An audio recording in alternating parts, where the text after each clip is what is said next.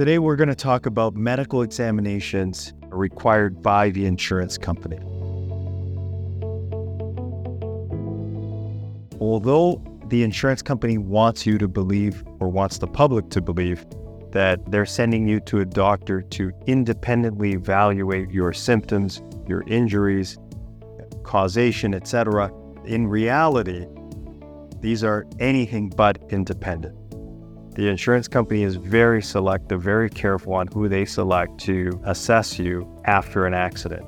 It should come as no surprise that insurance companies are for profit organizations that seek to minimize the recovery for injured parties. They want to pay you as little money as possible for your injury or claim.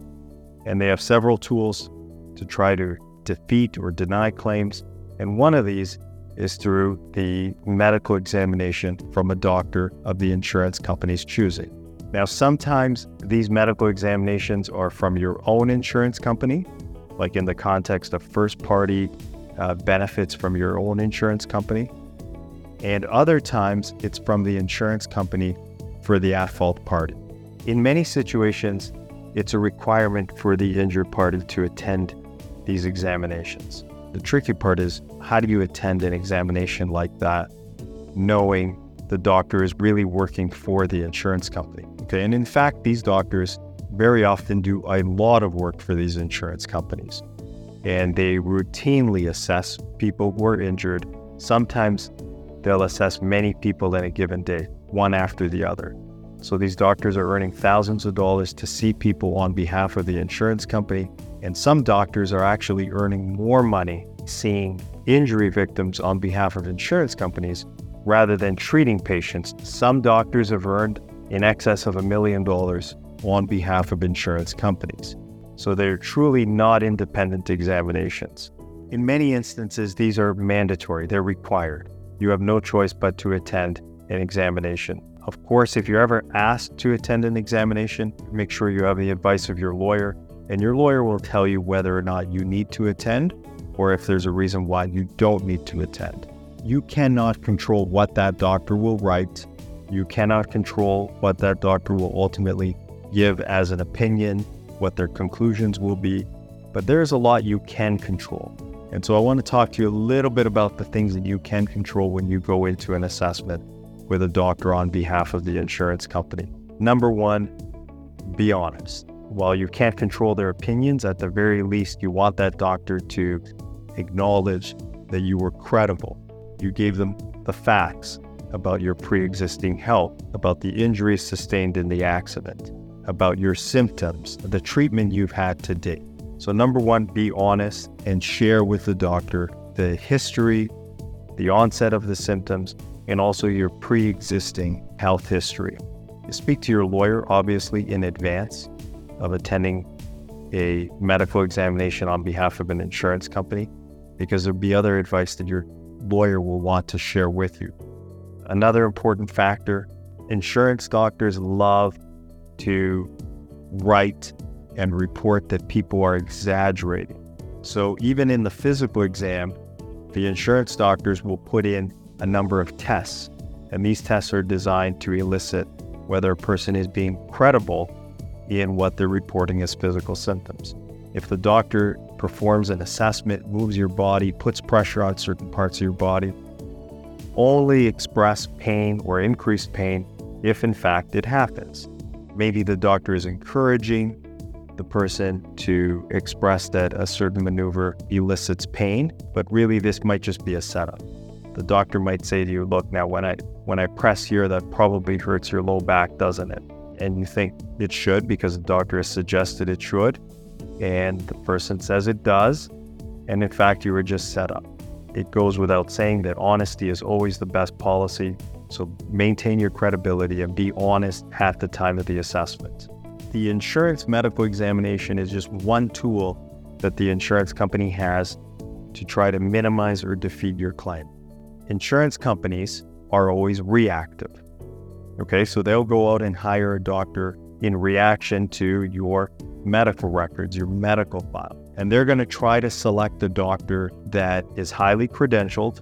Typically, these doctors have really excellent CVs they've got academic appointments, they typically publish, as well as a, a, a strong clinical practice. So they want a doctor that has really good credentials.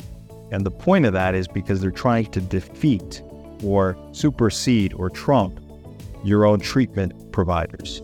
Brings us to the point that it's important to make sure that to the extent that you have symptoms and ongoing injuries from an accident or another injury event, that you continue to treat, that you continue to see your treating doctors, that you follow up with specialists if you've been referred to specialists, that you follow their advice to try to get better because it's really difficult for an insurance doctor to counteract a robust team of treating healthcare providers. The doctor the insurance company sends you to, they're being paid thousands of dollars to see you, but they typically don't see you for even an hour. And they see you typically just on one occasion, very briefly, and then write a report. On the other hand, your treating doctors, they have the benefit of really getting to know you. They see you on an ongoing basis. So they see the ebbs and flows with your symptoms, your injuries. And so those doctors will really have much more credibility, much more information, and ultimately the best way to defeat the insurance company's doctors' opinions if they're negative is to continue to treat with your own healthcare providers when you go to see an insurance doctor, you must be aware that this doctor will not be a treating doctor. He's not there to treat you. They're not there to offer you any advice on how to get better. They're not there to be your doctor in any way. Their only purpose is to do an assessment and write a report for the insurance company. And if necessary, to testify about that opinion at a hearing or trial. That's it. So you'll typically be asked to sign some paperwork acknowledging that there is no doctor patient relationship being formed. Really, that this doctor is seeing you exclusively for the purpose of giving an opinion to the insurance company. Going back now to talk about the importance of your maintaining your credibility and being honest with the assessing doctor. Because, like we said, you can't control what they write in their report as long as that report indicates that you were honest, that you were credible, that you were a good historian.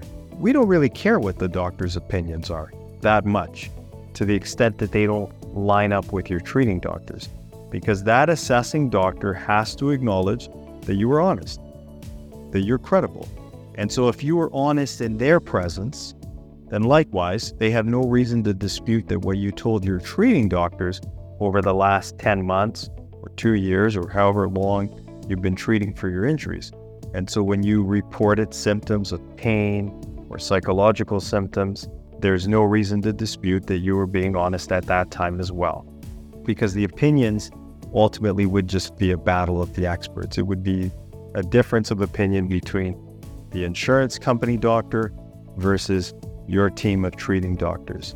And I think anyone looking at that objectively whether it's a judge or a jury or a adjudicator of any kind, would probably conclude that in that scenario, the treating doctors have more information as opposed to a doctor who has seen you once for an hour or less on one given day and gives an opinion for the insurance company. It's not only important to be forthcoming with the insurance company doctor, the same goes with all of your doctors, including your treating doctors. You want to have consistency in your medical records. If someone doesn't give all the information, they hold back information about maybe pre existing injuries because they think that might hurt their case, or they're just making up numbers on pain scales, for instance. You know, the doctor asks you what's the what's the pain, zero or ten being the worst.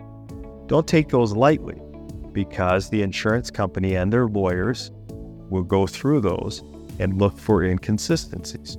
And they will say that on this day you told this doctor you had pain of seven. Two weeks later, you told someone else you were completely resolved. A week later, you had pain 10 out of 10. The insurance company will use any inconsistencies in your treatment records to say that you're not giving the healthcare providers accurate information. And in fact, they'll try to say that you're lying. Okay. And similarly, if you don't disclose your pre existing health, they'll say the same thing. You weren't honest with your doctors. And equally important, it will undermine the opinion of your doctor because they'll be able to say to your doctor, if they're ever cross examined, that you didn't have all the information, that that was important information. The patient never told you this. In fact, all they told you was whatever is contained in the records, and so therefore their opinions and their conclusions aren't valid. Okay? So always be forthcoming whenever you're seeing a doctor, whether it's a treating doctor or a doctor for the purposes of doing an insurance examination. It's also important to know that on the day of your uh, insurance medical examination, it could also serve as an opportunity for the insurance company to put you under surveillance. Insurance companies like to use surveillance. It's impossible really to predict when or how often they will put a person under surveillance. But we've come to recognize that very often insurance companies will utilize surveillance on the same day that they're sending you or a person to a medical examination. And that might be for a number of reasons. They know exactly where you're going to be, they know the schedule, it's easy to capture surveillance. And probably more importantly, they are looking for inconsistencies in your behavior, your appearance while you're leaving to go to the medical examination, while you're being assessed, and then later on that day after the examination has been completed. They want to see if there are inconsistencies. But for instance, maybe someone's using an aid, like a cane, and having difficulty walking on their way to the assessment. And then later that day, if they're captured doing activity that's not consistent with that presentation, then uh, of course it makes it easy for the insurance company to demonstrate that this person is exaggerating to doctors, that their presentation to the doctors doesn't accurately reflect their day to day functioning. I hope you found this uh, topic informative. And if you have any questions, feel free to give us a call anytime. We're happy to speak to you about your case and see if we can help you. Our contact details are contained in the show notes below.